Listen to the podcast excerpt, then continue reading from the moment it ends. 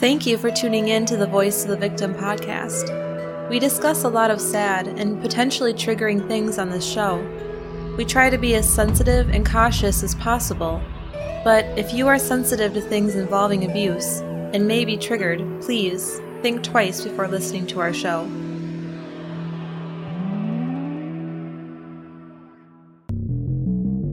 There are over 700,000 sexual offenders in the United States alone.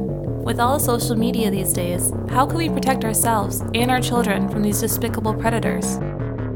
Welcome to the Voice of the Victim podcast, where we share stories of people who experienced horrible things and try to imagine what they went through, as well as look for opportunities that could have made a difference and encourage people to help others that are being abused. Karl Karlsen is a 59 year old man who has lived through many difficult tragedies in his life. He lost his wife and his son on separate occasions.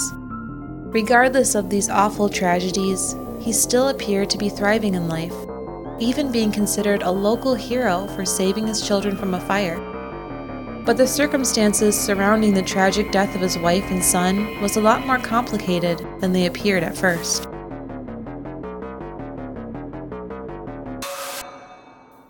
Welcome to the Voice of the Victim podcast. I'm Ryan, And I am Rosie. and we just want to say thank you for tuning in to our show today. Thank you. And we want to thank our patrons that have been so nice and supportive to us. But we can't because you guys need to look at your Patreon epi- or responses, Messages. messages, responses, same thing. Because we need the okay to say your name. Yeah, there's a couple people we're waiting to hear back from. So if you have recently become a patron, go into Patreon and check your messages because we just want to make sure it's okay to give you a shout out. Yeah. So, How are you doing tonight, Ryan? oh, not too bad. Yeah. How are you? I'm doing good. Our first time recording in the newly painted office Oh, yeah. We switched from light blue to gray. and black. Yeah, it's pretty cool. Sinister in a good way. I don't know if you've seen our office on Instagram, but it looks different now. So I'm just excited next time we it. post a photo, hmm it's going to be a new vibe. also, I've been enjoying our Words with Friends today. Oh yeah, yeah, that's been fun. We got that idea from the office. I haven't played that since we were dating, and I, I never played it with you before. Cool. But now, now we both have the app. But I don't know about you, but I've I'm only playing you. I accidentally was playing someone else thinking it was you, but oh, the Bigfoot person. yeah, I don't know. I haven't. I mean, I haven't. if you're passionate about the game, No, no, no. might as well sharpen your skills on other people. I would never cheat on you in words against friends. All right. Well, let's get into the story. Tonight's case, kind of like an onion. It's got a Okay, lot. Shrek. No, Donkey. yeah, no, it is Shrek. You're right. Yep. Sorry. There's a lot of layers to this case, and so it's pretty complicated. We're gonna do our best to give you the voice of the victim take on it. Rosie, you want to get into the story? Tell us who the Karlsens are. Okay. Well, Cindy and Karl Karlsen were a married couple with four children. That's right, his name was Karl Karlsen. From oldest to youngest, their names were Erin, Levi, Katie, and Alex. Cindy was Karl's second wife, and the three oldest children were from his first wife, Christina. They lived in Seneca Falls. Seneca. Dang it. Seneca Falls. I mean, it's fine. Okay. Which was a small town in upstate New York. About 270 people. Oh, 270 miles. I'm sorry. I forgot to put the miles in there. Oh, yeah.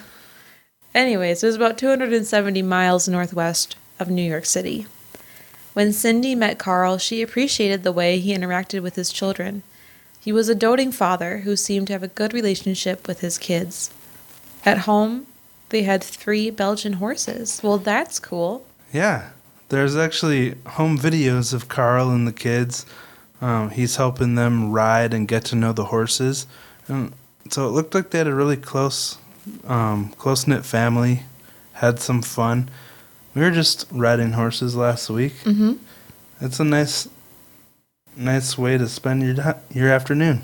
I love horsies. hmm Um, but the family faced a surprising tragedy. One night, as Cindy was drifting off to sleep, Karl suddenly sat up in bed in a panic.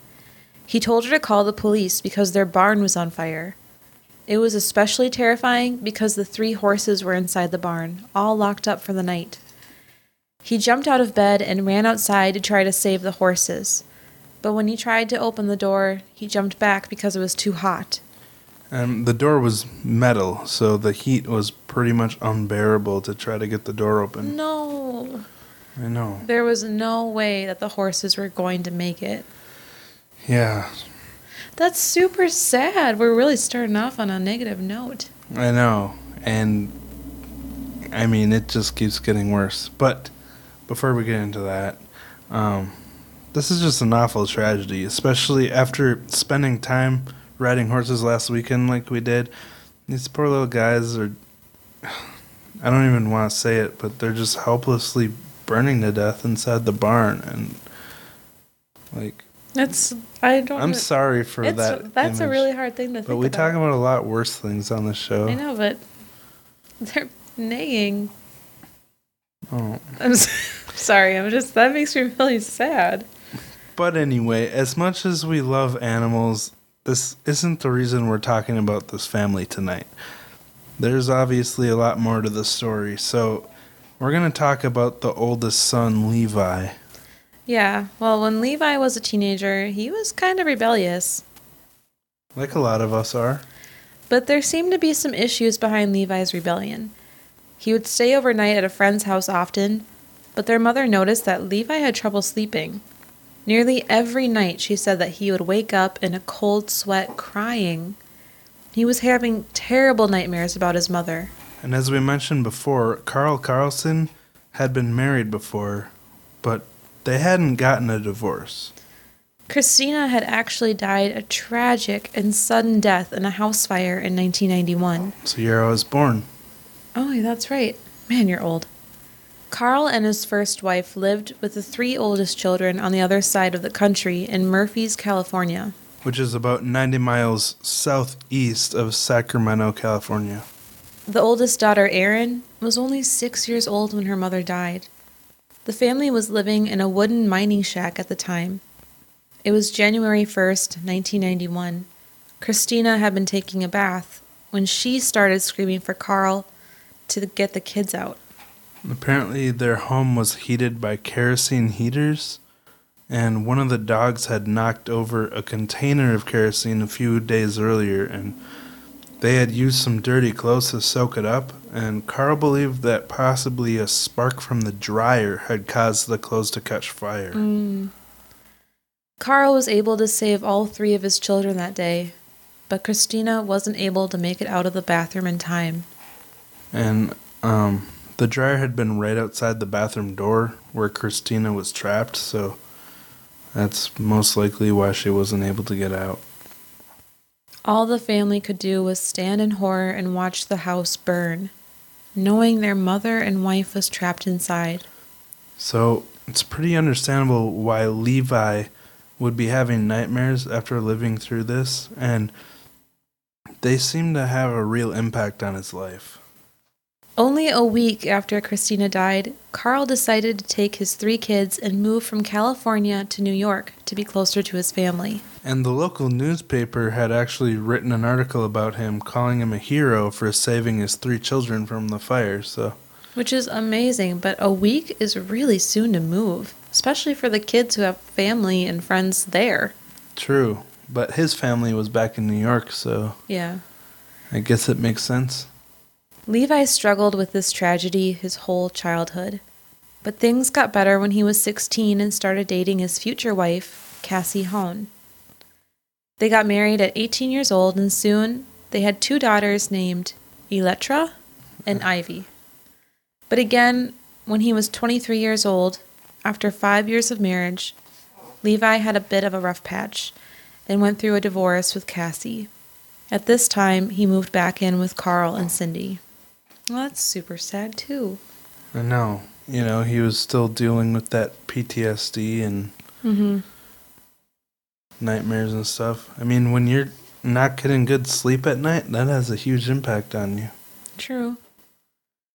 Levi and Karl's relationship had been strained up until this point, but after his divorce, Levi started really making an effort to mend things with his father and try to have a closer relationship.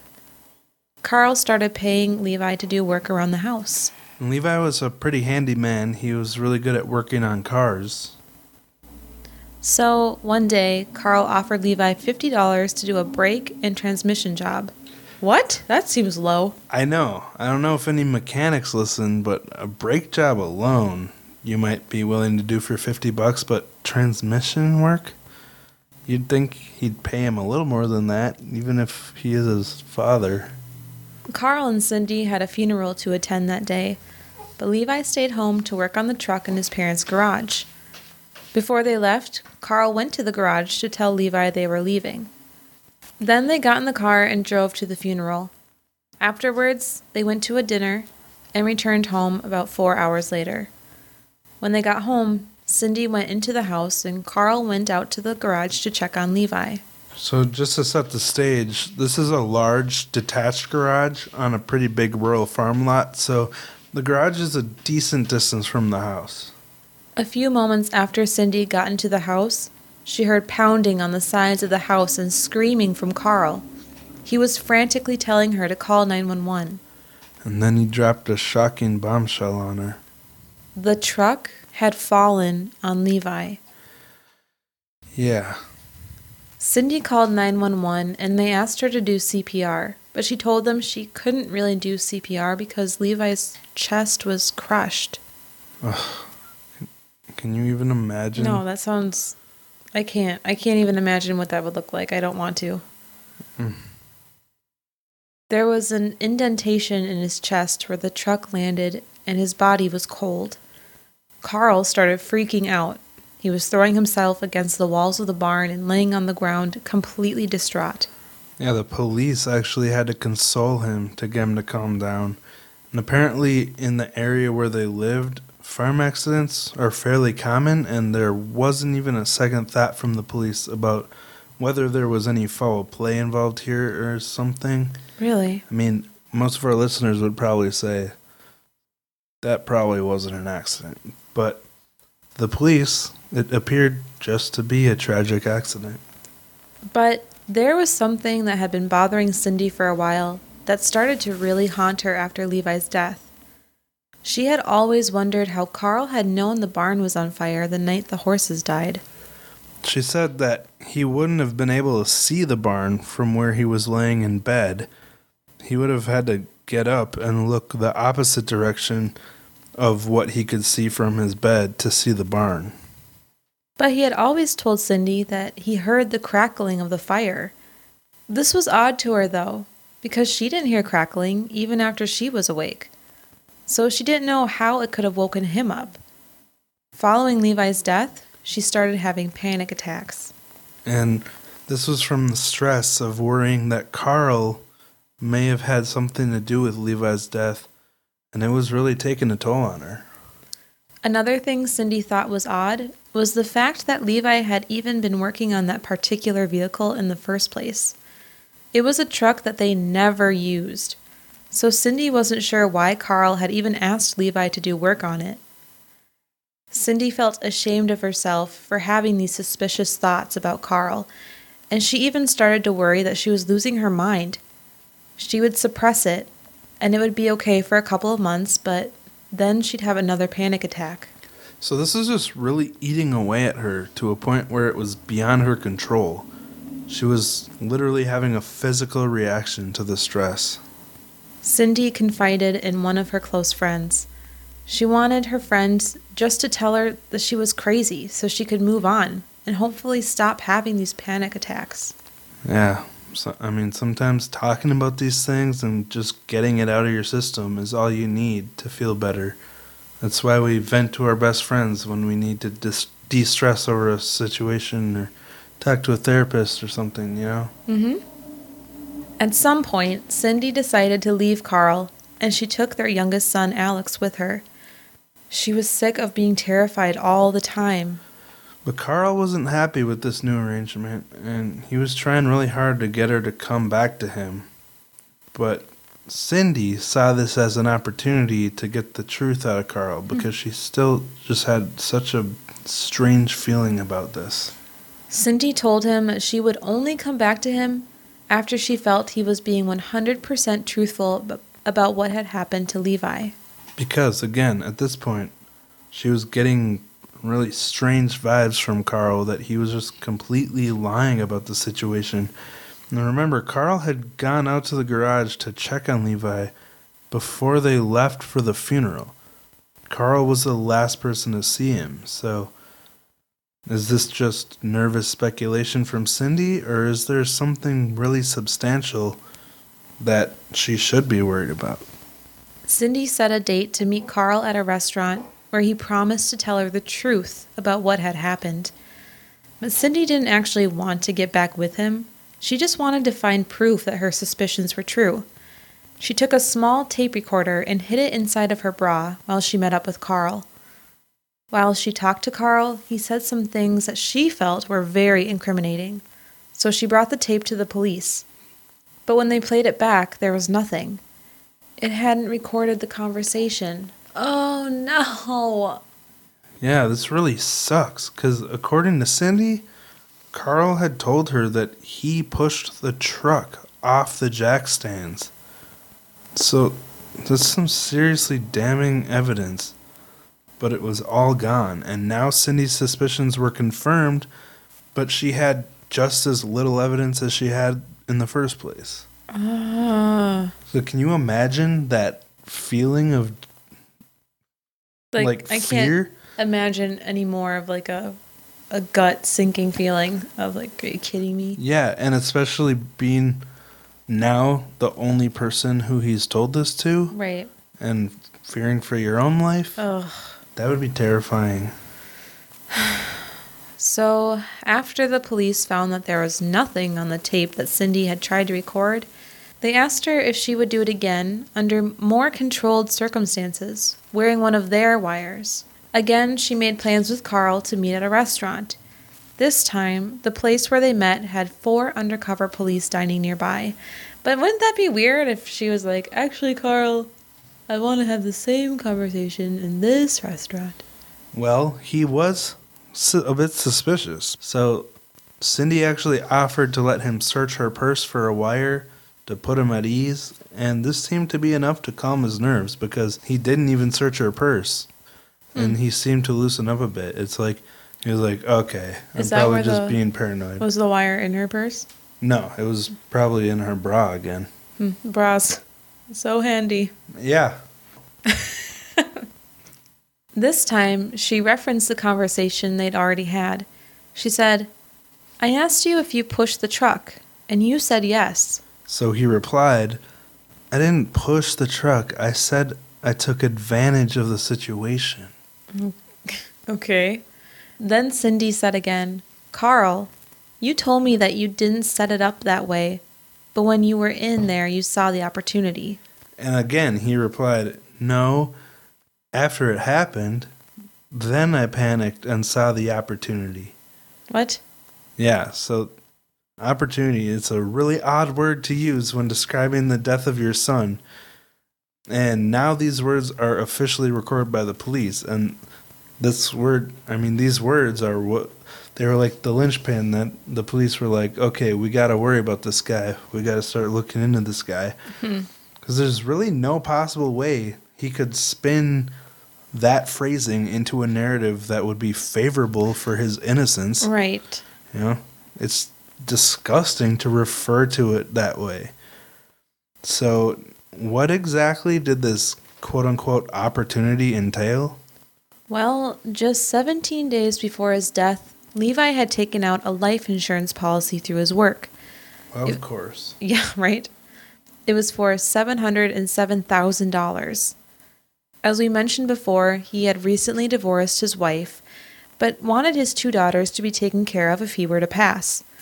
So he made his father, Karl Karlsen, the main beneficiary of his life insurance, trusting that he would use the funds wisely to care for his daughters in the worst case scenario. Sadly, Levi had no idea how soon this worst case scenario would play out. So, based on what we're about to talk about, I think it's very possible that Levi could have been coaxed by his father into getting this policy. I mean, he did get it through work, but at the same time, he could have been encouraged.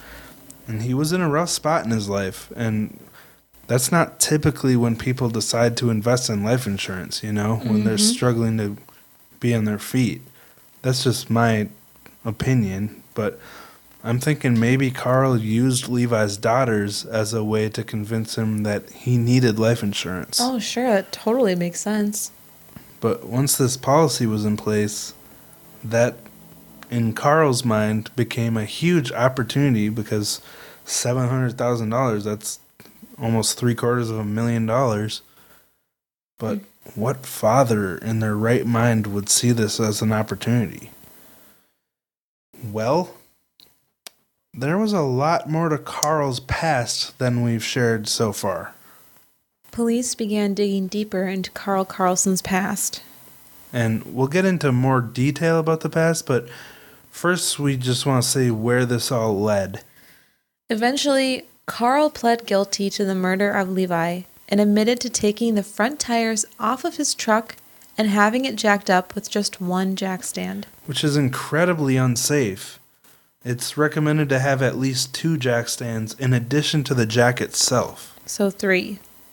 Well, there's two jack stands which don't move. Oh. They just hold the car up, and then the jack, which Oh, lifts like, the car. Okay. should also stay underneath. Got it.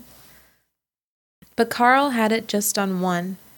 Then he gave it a shove and walked away. So Karl was sentenced to 15 years to life for the murder of Levi, and he was imprisoned in New York. But after digging into Karl's past, they learned about the fire that had taken the life of Christina Karlsen, Levi's mother. And they found that back then, Karl had taken out a $200,000 life insurance policy on her. Which, with inflation, is equal to about $377,000 now. Hmm. So that's still a ton of money, and it's very suspicious that he had two close family members die and collected life insurance on both of them. And when he collected the life insurance was very shortly after they had died. But in case that wasn't suspicious enough, there was a lot more. We mentioned earlier that Christina couldn't get out of the door in the bathroom during the fire, but there was also a window in the bathroom. But at the time, the window had actually been boarded up. According to witnesses from the area, that bathroom window had been boarded up just before the fire happened. So, currently, Karl is awaiting a trial for the death of Christina. But there was a preliminary hearing where several people shared their testimony. Um, so, we're going to try to sh- tell their more detailed version of what happened the day of the fire um, that killed Christina. And he was actually, because he was imprisoned in New York, he had to be extradited to California because that's where the fire took place. So that's where he is now, awaiting this trial of Christina's death. So currently, Karl has been extradited from his prison in New York back to California where the fire happened because he's awaiting trial for the death of Christina. Because he already pled guilty to Levi's murder, but he's um, maintaining not guilty on Christina's death. So there will be a trial. But there was a preliminary hearing that's already happened where several people shared their testimony, and one of them was his daughter, Erin DeRoche, the oldest daughter. Mm-hmm. So we're gonna, um, based on that testimony from the preliminary hearing, tell a more detailed version of what happened the day of the fire that killed Christina through Erin's eyes. Right. According to Erin DeRoche, Karl's oldest daughter, on the morning of New Year's Day, 1991, her father took her and her two younger siblings outside and led them to the dried up Christmas tree they had used the week before. He poured kerosene on it and lit it on fire with a match, telling them that this was a lesson on how quickly a house could start on fire. Which is really ironic for the day that their house started on fire. Yes. Later that day, Christina put the three of them down for a nap. Erin and her little sister Katie shared a room, and Levi had his own room. Erin was suddenly jolted awake from her nap by the sound of her mother screaming, Karl, get the kids! Erin got up and looked out of her bedroom door and saw flames, so she shut the door and went to open the window.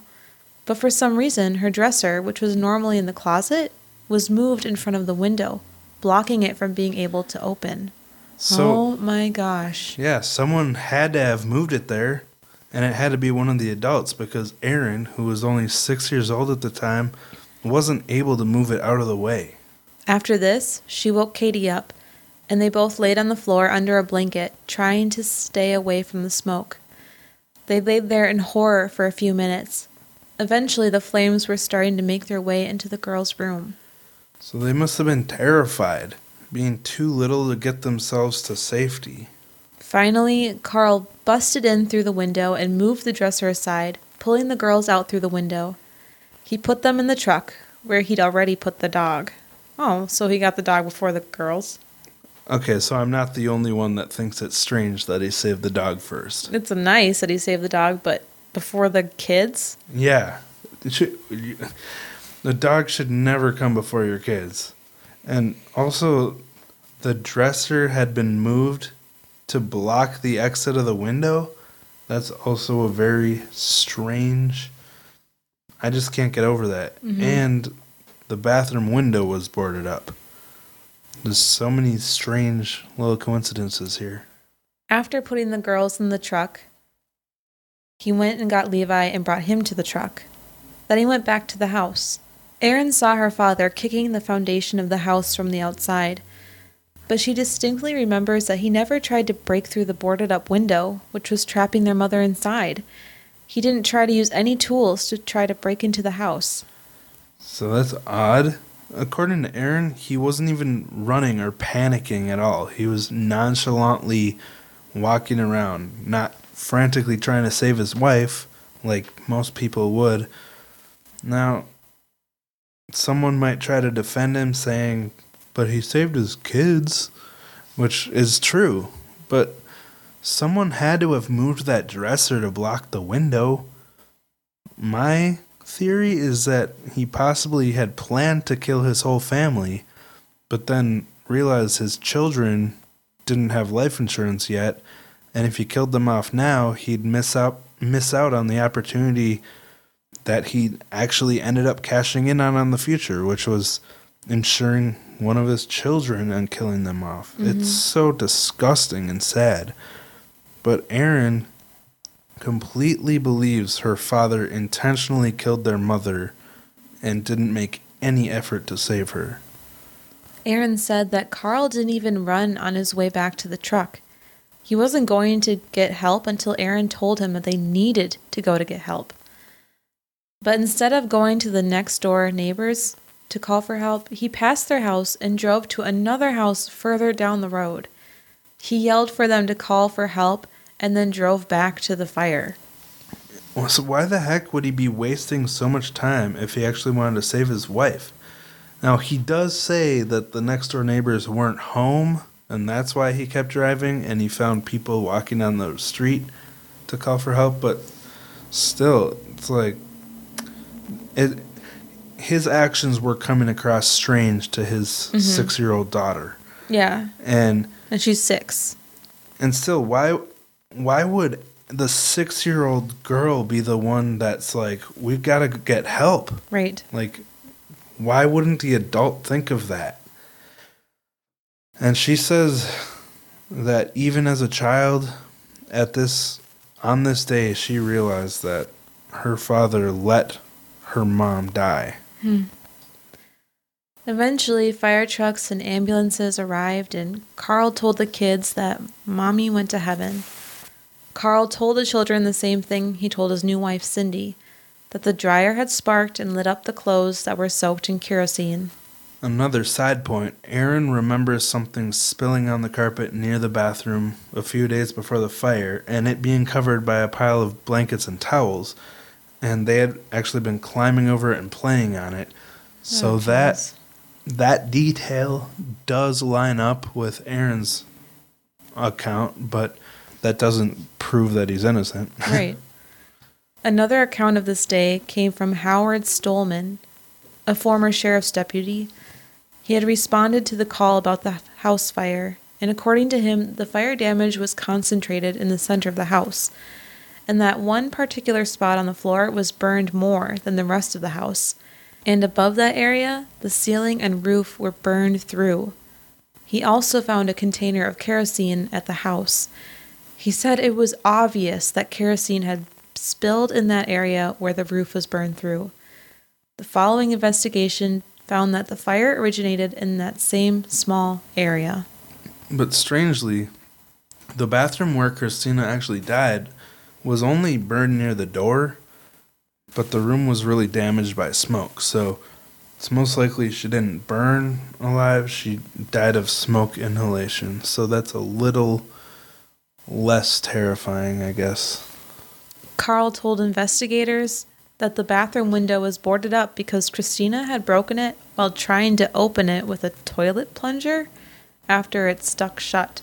Yeah. That seems strange. I think that your inflection there is appropriate because Tracy Carpenter, who had been Christina's best friend, testified that Karl had told her that he'd broken the window. So there's a discrepancy in his story because he told the police that she broke the window and he told Tracy that he broke the window. And I mean, it can't it was either him or Christina. It can't be both. right. I, I don't know why you lie about that, though. If you came up with one story, why not stick to it? I know. And there was also another detail that um, Tracy testified about. You want to get into that? Karl had also told police that he boarded up the window on December 29th, but Tracy testified that she'd visited their house on December 30th and the window was still intact. And she mentioned Tracy was a good housekeeper who kept the house safe and free of hazards for the children. So that's just a sad detail to, you know, build Tracy's or build Christina's character because, mm-hmm. you know, she was a good mom that cared about her children's safety. The former landlady of the house that burned also testified that she had lived in the house that she rented to the Karlsens for over 10 years and had never had a problem with the bathroom window. Yeah, she said the window opened by sliding left into the wall. So I'm wondering how a, A plunger, plunger? would even help with the situation. I don't get that at all. That seems like a really stupid story. Exactly. It doesn't make any sense. Karl told the police that he had poured some kerosene into an empty jug while he was repairing the kerosene heater on the porch, but that Christina had accidentally grabbed it and brought it inside thinking it was water because they were having issues with their water at the house. So Man, having a lot of issues. I know. He says they didn't have running water at the time, but how the heck would she have been taking a bath? Yes, good point. So that doesn't make sense. And also the landlord had something to say about it. The landlords testified that Karlsen the Karlsens had never said anything to them about having water problems, and that they'd told the Karlsens to leave the faucet dripping on cold nights to keep the pipes from freezing up.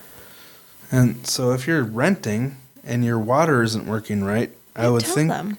yeah, you'd call your landlord right away. That's the beauty of renting. And water's kind of important to human life.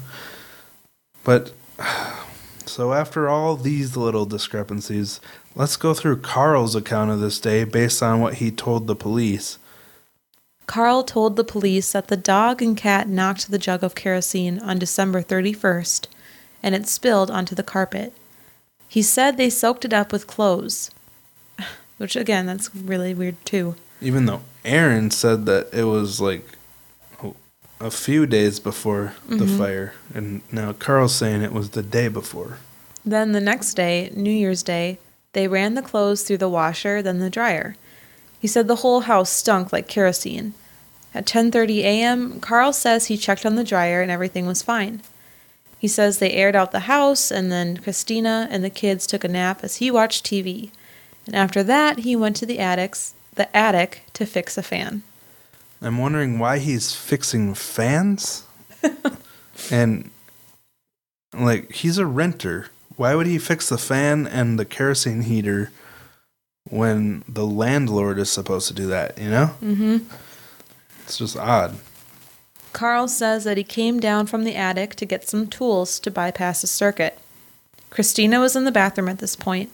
Before he went out to the shed for the tools, Karl placed a light on the china cabinet, which was right near where the kerosene spilled. And it was one of those drop lights, he said. You know, like What's that? construction workers use them. You can, they usually hang Oh, from okay. rafters or else they're, they have like a handle and you can easily carrying them, carry them around. Got it.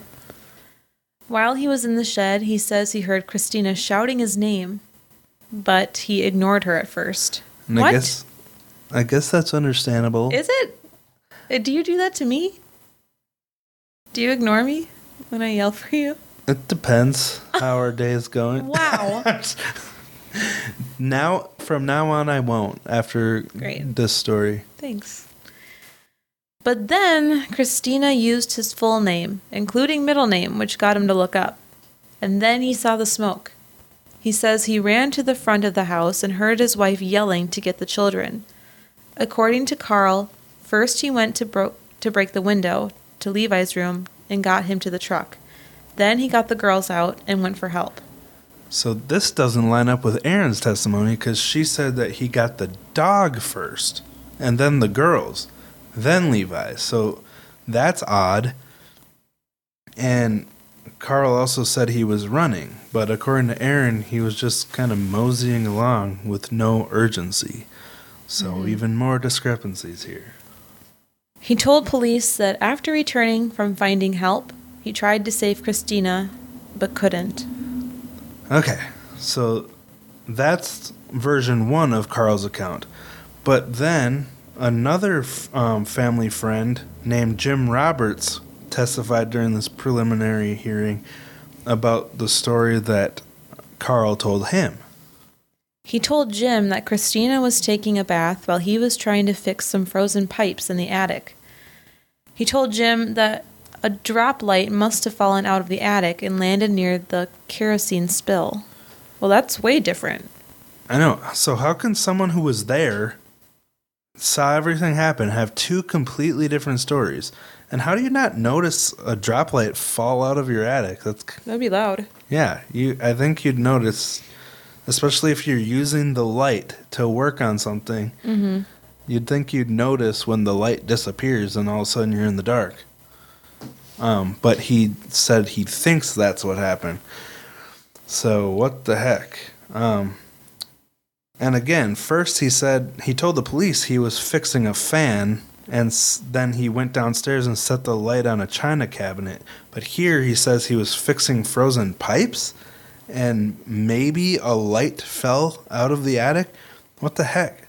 And also, according to the landlord, the water was piped into the house from underground, and there would have been no water pipes in the attic. Hmm. Karl also told Jim that while he was pulling the girls out of their room, he looked down and five year old Levi was standing at his side. He had somehow gotten himself out of the house. Do I even need to say it? It's another discrepancy because um, before he said he saved Levi, Erin, who is the only one I believe, says that Levi was saved after the girls were in the truck. So, you know, it's just this guy's a compulsive liar, obviously. Yeah. Karl also told him that his boss, who was also Christina's father, Art Alexander, had given him an empty envelope with IOU written on it instead of giving him his Christmas bonus. Well, that is super lame. Well, is it true? Yeah, true. I mean, is it? but after this, Christina's father actually provided check stubs from December 7th, 1990, made out to Karl for both his regular paychecks and a bonus check for $520. What? See? That's a huge bonus. That's nice. That's, I real mean- nice.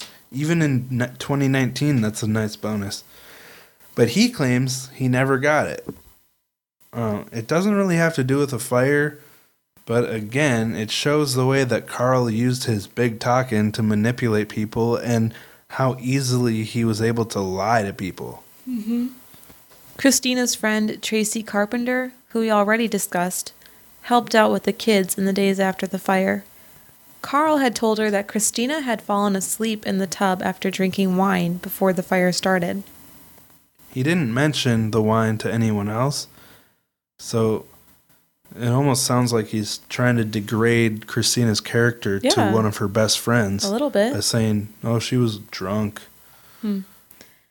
Karl has a brother named Mike who flew out to California with his wife Jackie on January 3rd, 1991 to help out Karl.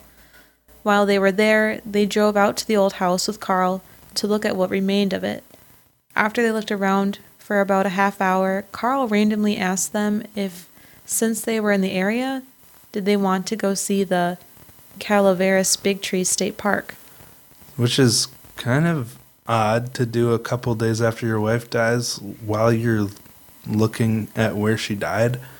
But I guess he may have wanted a distraction. I could kind of, I can see that. I mean, if something like that happened to me, I'd want to be distracted. Somewhat. Yeah. While they were there, they were talking about Karl's plans for the future. Karl said he just wanted to move back home to New York. So Mike bought his whole family airplane tickets to New York, even including a $70 ticket for the dog. Oh, Yes. that was so nice of him. So Karl didn't even have to pay his own way back to New York. Even though he cashed in on Christina's $200,000 life insurance policy literally within days of her death. All the witnesses say that he showed little to no emotion about his loss after the fire. No one even saw him crying or mildly upset. But according to Erin, he was very irritable, and the kids had to walk on eggshells around him and tried to stay out of his way. So here's a really interesting piece of her testimony. She and Levi actually confronted Karl one day in their childhood and accused him of killing their mother, which is pretty bold. You know, that's. I can't imagine having the courage to do that to my father. And this actually led to Karl getting into a fist fight with his son. Oof, Like, how sad is that? that's not good. And I've been there. When your dad puts up his fists and is prepared to punch you, it's a really strange feeling and it's kind of pathetic. Instead of denying that he did it, he just said, What will the community think of my children accusing me of murder? Yeah, so he's not worried about earning his kids' trust, which a normal father would. Instead, he's worried about what strangers will think of him Wow. and his reputation. if- Wow. Erin also said that Karl regularly physically abused her and Levi. She had been choked and punched by her father. One time, he had held her backward over the barn rafters by her shirt. And according to Erin, Levi got it even worse. what a scumbag. It's no wonder Levi had night terrors. He's not only this guy is not only a serial killer, but he's a child abuser. Mm-hmm. Just a total piece of crap. Levi would get beat by Karl by anything from belts, pitchforks, fists, to shovels and electric cattle prods. she said that Karl threatened the children into silence, saying that he'd kill them if they ever told. Erin had actually visited Karl in prison after he was convicted of Levi's murder, and she told him that she knew what he'd done to her brother and mother. According to her, he, quote, smiled like a Cheshire cat and said, It's been 20 years, and they haven't caught me yet. They haven't caught me yet, and they're not going to get me now. Yeah.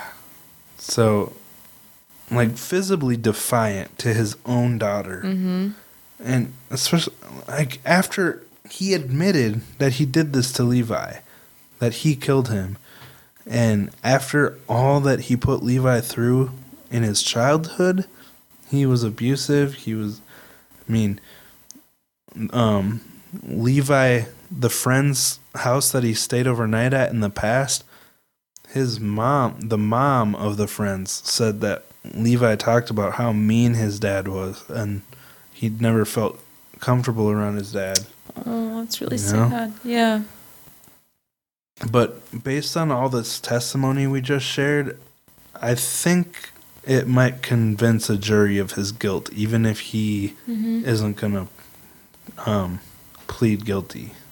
But that's not even all the strangeness surrounding Karl Karlsen's past. In 1986, Karl Karlsen was actually on the verge of bankruptcy. And yet he bought a new Dodge Charger. But this car mysteriously caught on fire in his driveway. we'll figure that.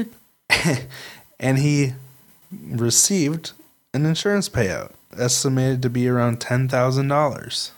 Oddly, his belongings had been cleaned out of the car before it caught fire.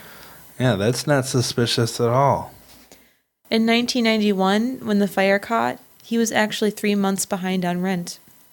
Again, he was in a financial pickle and suddenly something happened where he got an insurance payout. In 2002, when his horses were killed in the fire, it was only 18 days after he upped his insurance policy from 20,000 to 115,000. So this is almost a mirror situation to Levi.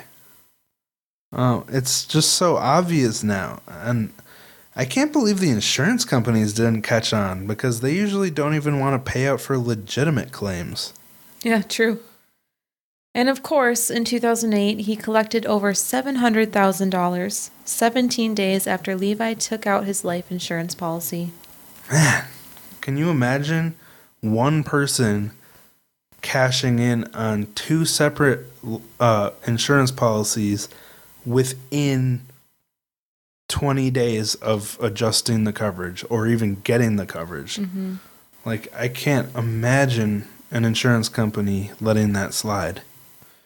And Karl had also gotten insurance policies on both of Levi's daughters for $350,000 each. And he'd gotten a policy for his second wife, Cindy, for over $1 million.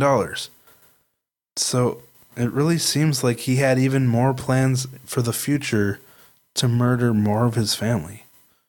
He's literally a serial killer.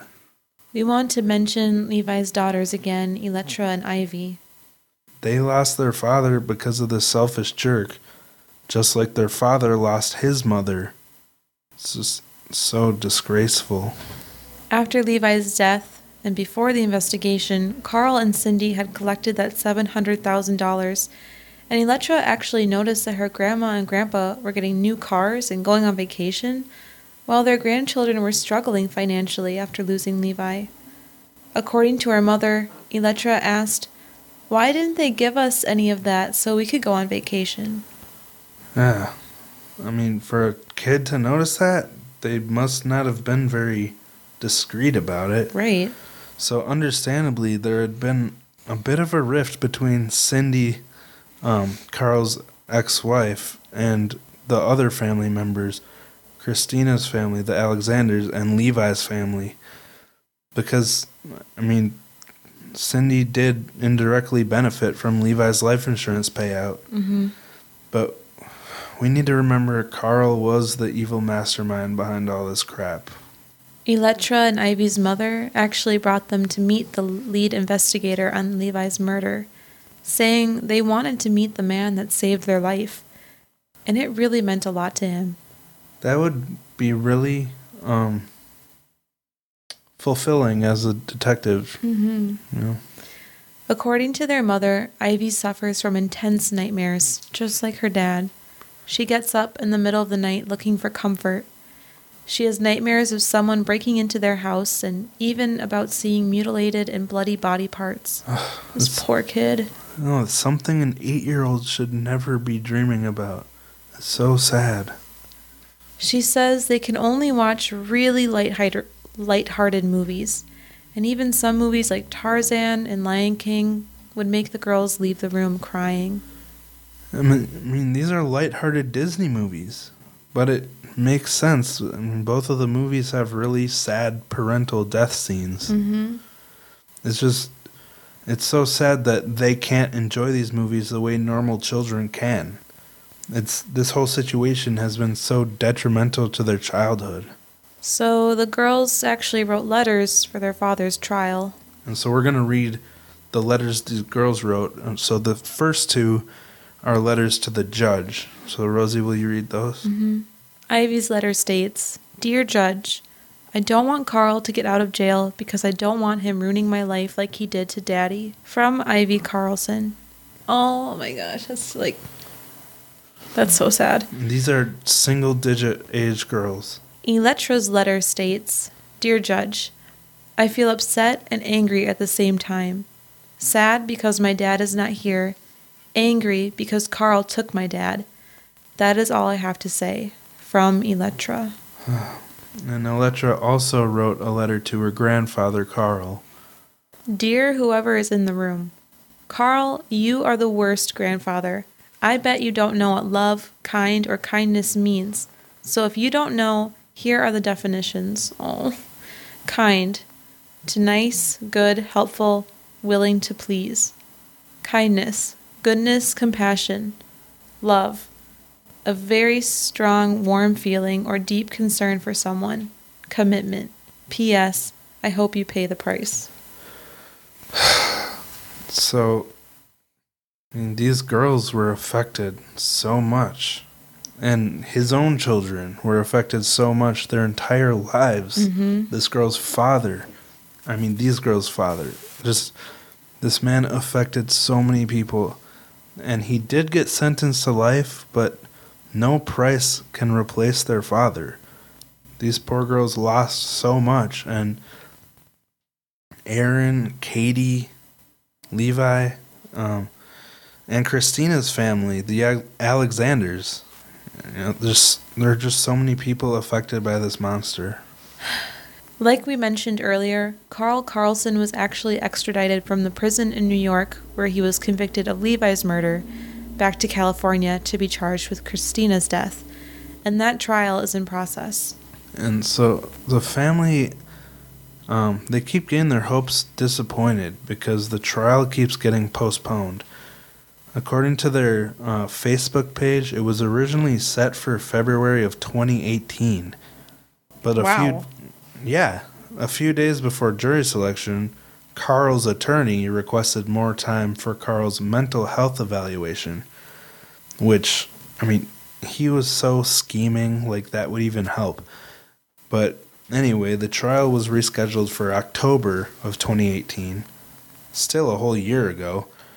Um, but again, one day before the jury selection, the same attorney, his name is Scott Gross, decided he had a personal conflict of interest and he recused himself, forcing another delay on the trial and meaning that a new attorney would have to come in and learn the whole case and have time to put put together a case. So again, it was postponed. And the family was really mad at Scott Gross because they were wondering how it could possibly take two and a half years for the attorney to realize he had a conflict of interest. And how a well educated and supposedly ethical attorney um like what are the odds of him not realizing he had a conflict of interest until one day before the trial it just really seems like it's all a delay tactic so understandably after this the family was just worn out and really struggling because of all the setbacks they've had in this one year um, on their facebook they said it was a lot to process but they regrouped after that and they were just trying to move forward. So now the trial is set for January 8th, 2020. That's two years after it was supposed to take place. Stupid. I mean, he pled guilty to Levi's murder back in 2014, so it's been six years mm-hmm. in the making. And I really hope, for the sake of the Alexander family and Erin and Katie and Christina's daughters and Levi's daughters, that this doesn't get delayed again because they deserve justice after all they've lost. Although Karl pled guilty to the murder of his son Levi, he still maintains his innocence in the death of his first wife Christina. So I would guess that he realized he couldn't fight the evidence against him in Levi's case, and he just wanted to get the lightest sentence he could by cooperating. and he feels that they can't convict him of a 29 year old case with no physical evidence. So, fingers crossed. Mm-hmm. But that's up to the jury, and if they can present all this evidence we've talked about today, I can't imagine a jury finding him not guilty. Right. You know? No, I can't imagine him not him being not guilty either. But crazier things have happened in the court of law. I mean, hopefully all of this stuff will be admissible, but you never know. True. Anyway, that wraps up this story. It's Wow. I mean, he's already sentenced to life basically. I guess yeah. So it doesn't matter that much. 'cause But- still But yeah, but that's for Levi and But Christina's family yeah. de- deserves their justice too. and so does Erin, as Christina being her mom. Yeah, our thoughts are with the family that's dealing with all this and Mm-hmm. Okay. Well, do we have any announcements for the week? Announcements? Mm, I don't really think so. All right. Well, it was a pretty long story, It was. so we'll wrap it up. well, we do have one really nice review to share, and I Oh, already yeah. have it up. Well, we'll share two, but I know there's one that you want to share, and I'll share another one. Okay, well, I don't know which one you mean, but I'm going to share the new one. It's entitled Always Look Forward to Thursday. Basta. That one? Yeah. It says, Love the show, guys. The fact that you get a bad review on Ryan's voice, but don't change a thing makes it even better. Oh. Keep it up because you are doing it right. Thank you, Justin Hickey. Yeah. 369. And thank you for your email. He sent an email, didn't he? Mm-hmm. Yeah, I just responded to it. Yeah, thank you for that. Thank you for sharing your love of tacos with me, for we all know I love tacos. Yes, you do. Also, thank you for saying that about the bad review because, I mean, it is something I struggle with when I get a bad review. I'm like, oh man, we're doing it completely wrong. We don't know what we're doing. When it comes to Ryan's voice, it's so stupid because without Ryan in the podcast, there is no podcast because he does 99.3% of the work. 99.3. That's still a lot. Wow, thank you for saying that. I didn't even welcome. ask her to say that. No, he didn't. But he did slide me a 20. Kidding. Yeah, right. I don't have a 20. I'm going to share this one. Mm-hmm. It's also short and sweet from Monica, I think, I'm sure that's how you pronounce it. from Fishbowl Babe from the United States. It says, I'm two episodes in and a subscriber now. I really like your approach. Four stars. Hey. Could have bumped it up one more, Monica, but it's fine. I didn't realize it was four stars till after I read it, but it's still nice. we'll throw you a bone. I'm glad that, that she likes our approach. Thank you. Thank you. I really do put a lot of thought into how I construct the episodes to both tell an interesting story and tell it in a sensitive way. So hopefully, what we're doing is working out. It seems like it is. Yeah, seems like it's been going well. We really appreciate our listeners and also our patrons. Thank you guys so much. I want to remember to start thanking you guys more often because And you sending out their really do mean a lot to us. What was that? And sending out their stuff. Yeah, Rosie has some things to send out, I think. Yeah, I do. Um, but yeah, thank you again.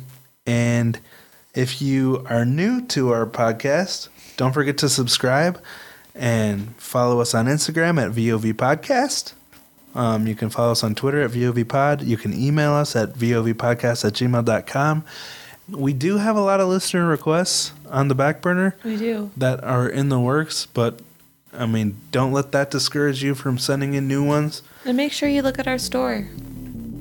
Oh yeah, vovpodcast.threadless.com. There are t-shirts for with our podcast logo and with a design that Rosie made that she's part of. So, Yep. yeah, if you want Rosie's face on your uh, body, never mind. Um, so thank you for listening, and we'll talk to you next week. Bye.